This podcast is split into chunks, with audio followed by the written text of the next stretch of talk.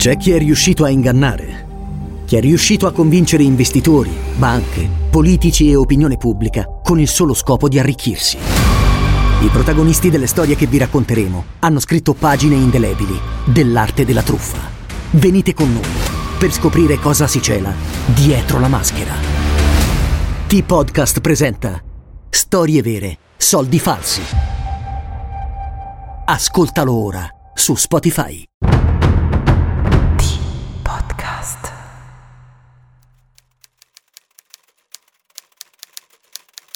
Ha ucciso una volta quasi sempre ricade nel delitto, non fosse che per tentare di assicurarsi l'impunità. Agatha Christie.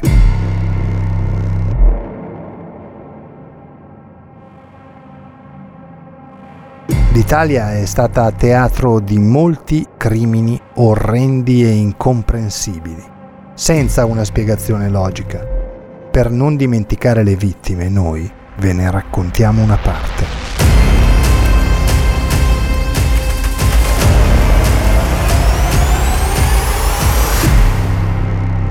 State ascoltando Spaghetti Thriller,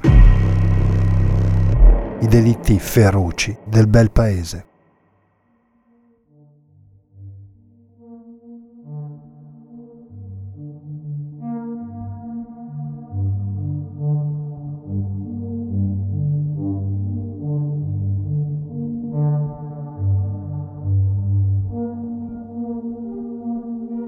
Provate a immaginare di nascere alla fine dell'Ottocento in un paese della provincia avellinese, nella fattispecie Montella, quasi 600 metri sul livello del mare, circa 8.000 abitanti, conosciuta non solo per la produzione delle castagne e del tartufo nero, ma anche per essere il luogo da cui nasce il fiume Calore e soprattutto per fornire grandi quantità d'acqua a buona parte della Campania e della Puglia.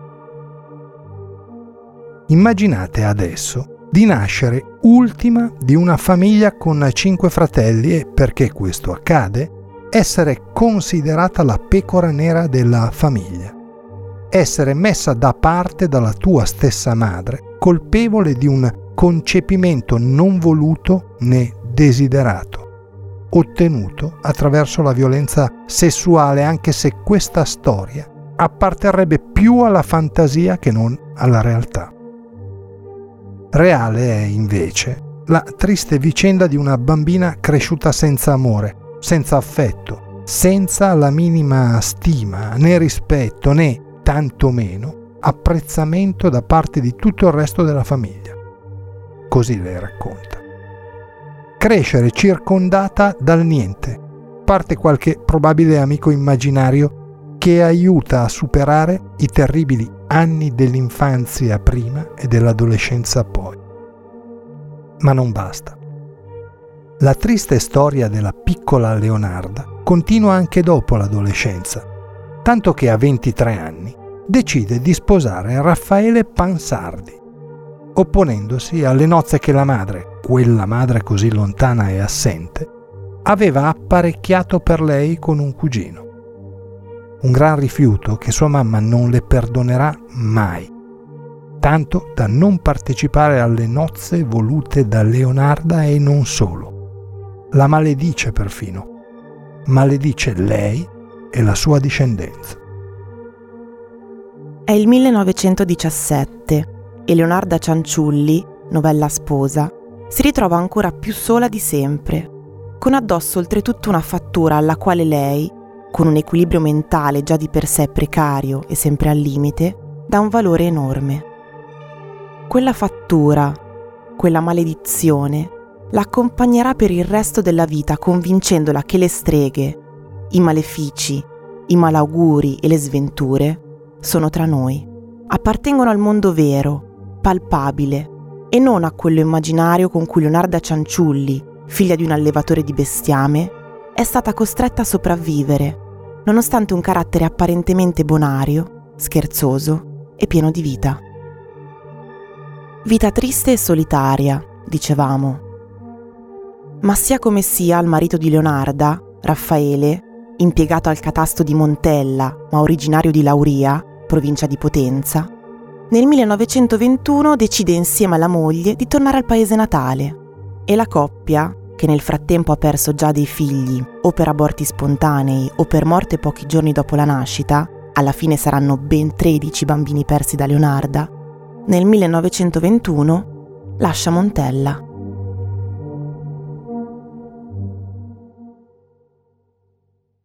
Forse Leonarda, lontana da quel luogo, da dove è nata, riuscirà a costruirsi un futuro più sereno e pacifico, cosa che purtroppo non succederà, come vedremo. Altro trasferimento nel 1927, stavolta a Lacedonia, sempre provincia di Avellino, ma distanti da Montella. Quasi una settantina di chilometri che all'epoca, considerando le strade, erano un viaggio vero e proprio. Poi, nel 1930, il terremoto del Volture.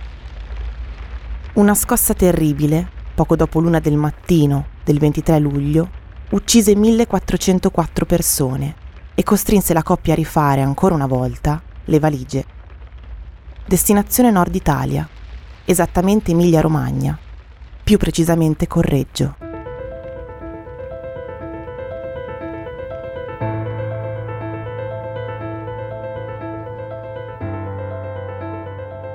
Leonarda cerca di rifarsi una vita, una nuova immagine, dal momento che la sua, nei precedenti trasferimenti, era circondata da una patina di malaffare, disonorata, adultera, truffaldina e pericolosa.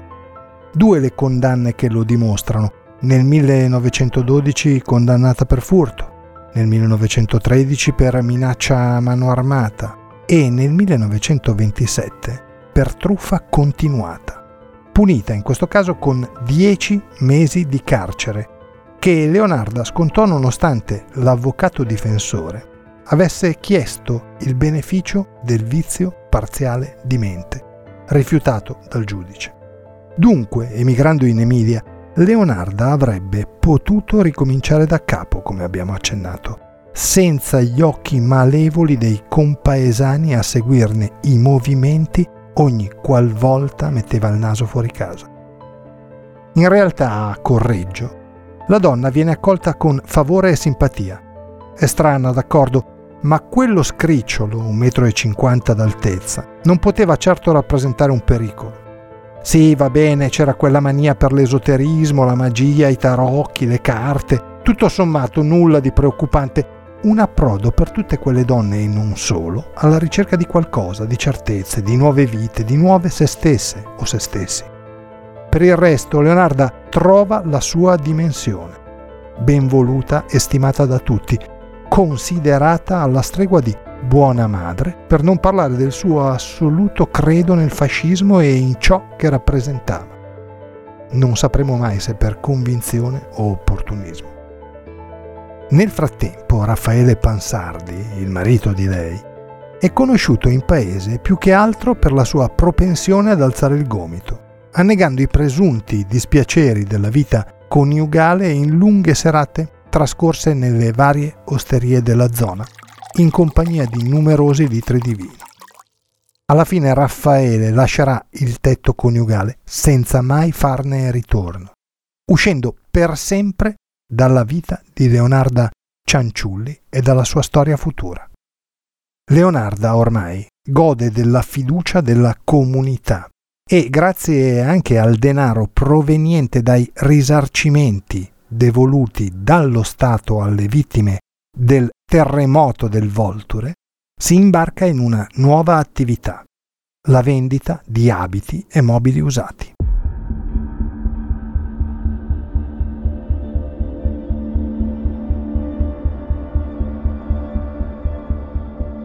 L'avventura procede spedita e la donna conta su un discreto giro di denaro che le consente il mantenimento agli studi di due dei tre figli maschi, il terzo si arruola nell'esercito, oltre alla figlia piccola all'asilo delle suore. Uomini e donne d'Italia, dell'impero e del regno d'Albania, ascoltate! Ma la guerra si sta avvicinando a grandi passi e in casa Cianciulli inizia a instillarsi la paura, quella di perdere i figli maschi in età di leva. Leonarda è letteralmente terrorizzata da questa possibilità, tanto da rifugiarsi nuovamente nella magia dopo averla frequentata saltuariamente, presa com'era dalla sua nuova occupazione. Siamo ormai verso la fine del 1939 quando a Correggio, inspiegabilmente, dall'oggi al domani, sparisce una donna. Si chiama Ermelinda Faustina Setti, ha 70 anni e nonostante l'età, una vena di inguaribile romanticismo che la segue fin dalla nascita. Anche lei crede nella magia, nelle fatture e nella lettura delle carte. È amica di Leonarda, forse meglio definirla conoscente, alla quale si rivolge di tanto in tanto per capire cosa potrà sentimentalmente riservarle il futuro. È una donna sola, senza parenti stretti e poche, pochissime amicizie. Nessuno se ne preoccupa più di tanto. Il conflitto bellico è alle porte e ci sono problemi molto più gravi a cui badare. Passano otto mesi circa quando, il 5 settembre 1940, in piena seconda guerra mondiale, da Correggio sparisce una seconda donna, Francesca Clementina Soavi, la quale scrive cartoline ai parenti di suo pugno, scusandosi per l'assenza prolungata ma che ne spiegherà con dovizia di particolare il motivo di lì a poco tempo.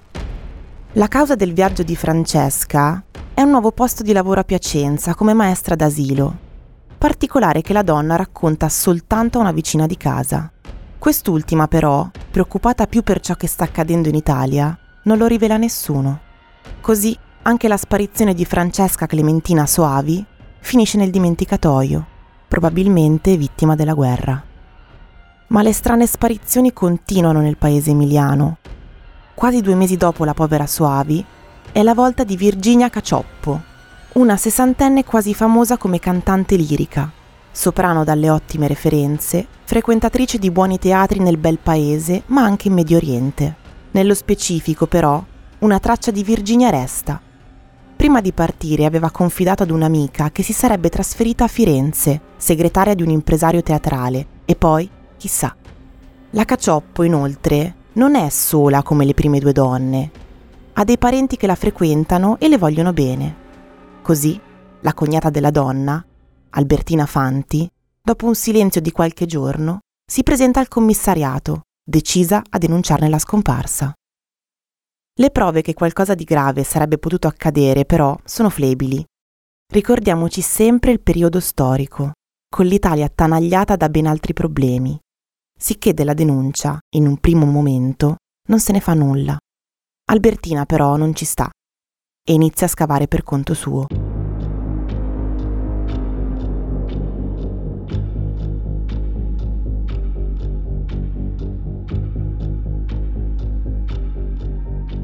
Viene a conoscenza in questo modo della strana scomparsa non solo di Virginia, ma anche di Ermelinda e Francesca una strana sequenza di accadimenti, tanto strana che la Fanti si dirige immediatamente dal questore di Reggio Emilia, mettendolo a conoscenza dei fatti. A dirigere le indagini viene chiamato il commissario Federico Serrao. L'uomo, abile poliziotto, ci impiega un amen a collegare le tre donne a Leonarda Cianciulli le voci in paese correvano velocemente e a un investigatore scaltro come era lui non era difficile trovare la pista giusta. Però sembrava tutto impossibile. Quella donna, Leonarda, era amata e rispettata a Correggio. Cosa poteva avere a che fare con la scomparsa delle tre donne? Qual era il filo che univa una vicenda tanto oscura e terribile?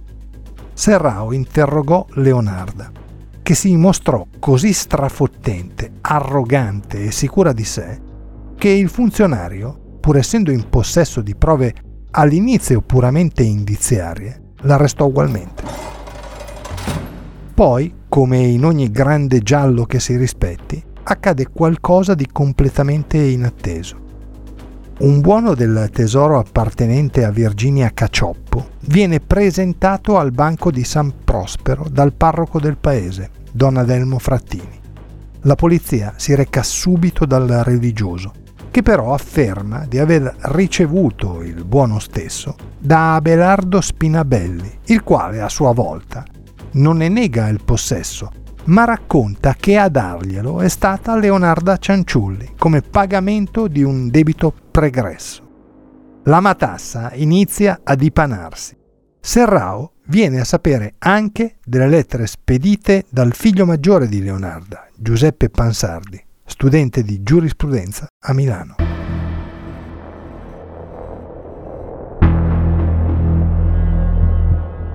La polizia all'inizio pensa a una catena di delitti perpetrata da un gruppo di persone per pure mire economiche. Poi, però, viene comprovata la totale estraneità del parroco e dello Spinabelli, perlomeno per i primi due omicidi. Il colpevole, per gli investigatori, è il figlio di Leonarda, che viene arrestato e messo in carcere, dove resterà per ben cinque anni. Ma la Cianciulli continua a ripetere che Giuseppe è estraneo ai fatti lui si è limitato a spedire le lettere su sua precisa indicazione, senza neanche sapere di cosa trattassero. Alla fine Giuseppe viene scarcerato per insufficienza di prove, mentre Leonarda inizia a raccontare la sua storia. I particolari rivelati dalla donna sono a dir poco agghiaccianti. La Cianciulli aveva individuato le tre donne tra le sue conoscenze proprio perché sole e con pochissime amicizie. Errore di base se pensiamo a Virginia Cacioppo, aveva promesso a ciascuna di loro, grazie alla magia e all'esoterismo, vite diverse da quelle attuali. Così raccontò alla povera Ermelinda, la romantica sognatrice, di averle trovato marito a Pola e che doveva andare là. Non prima però di aver firmato un foglio in cui lasciava a Leonarda i suoi risparmi e i soldi provenienti dalla vendita degli oggetti che le appartenevano. La mattina della partenza Ermelinda si recò da Leonarda per salutarla e quest'ultima la uccise con un'ascia. Poi la tagliò in nove pezzi e la mise in un pentolone insieme alla soda caustica per ottenerne del sapone. Stesso copione seguito per Francesca, alla quale promise un posto da insegnante d'asilo a Piacenza, e a Virginia, destinata a Firenze come segretaria di un famoso impresario teatrale. Uccise tagliate a pezzi e gettate nel pentolone insieme alla soda caustica. Ma non solo. La Cianciulli affermò di aver fatto solidificare il sangue delle amiche e di averne fatto uso per insaporire dolci biscotti che offriva a chi andava a trovarla. Inoltre affermò di averne mangiati lei stessa e i suoi figli.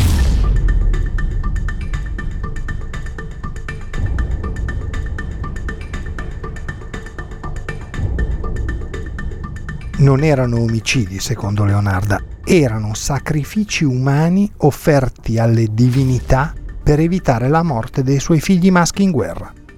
Insomma, un misto di follia e magia nera, alla quale la giustizia credette ben poco. Dopo la guerra Leonarda venne processata e condannata a 30 anni di reclusione per i tre delitti, respingendo al mittente, nel caso specifico la difesa della donna, l'infermità mentale, anche se in sede di Cassazione, le verrà parzialmente riconosciuta. Leonarda Cianciulli non andrà mai in carcere, trascorrendo il resto della vita tra un manicomio e l'altro. E proprio in un manicomio, quello di Pozzuoli, il 15 ottobre 1970 Leonarda muore per un'apoplessia cerebrale, più comunemente nota come ictus. Aveva 76 anni gli strumenti che adoperò per uccidere, fare a pezzi e saponificare le sue vittime sono tuttora custoditi nel Museo Criminologico di Roma.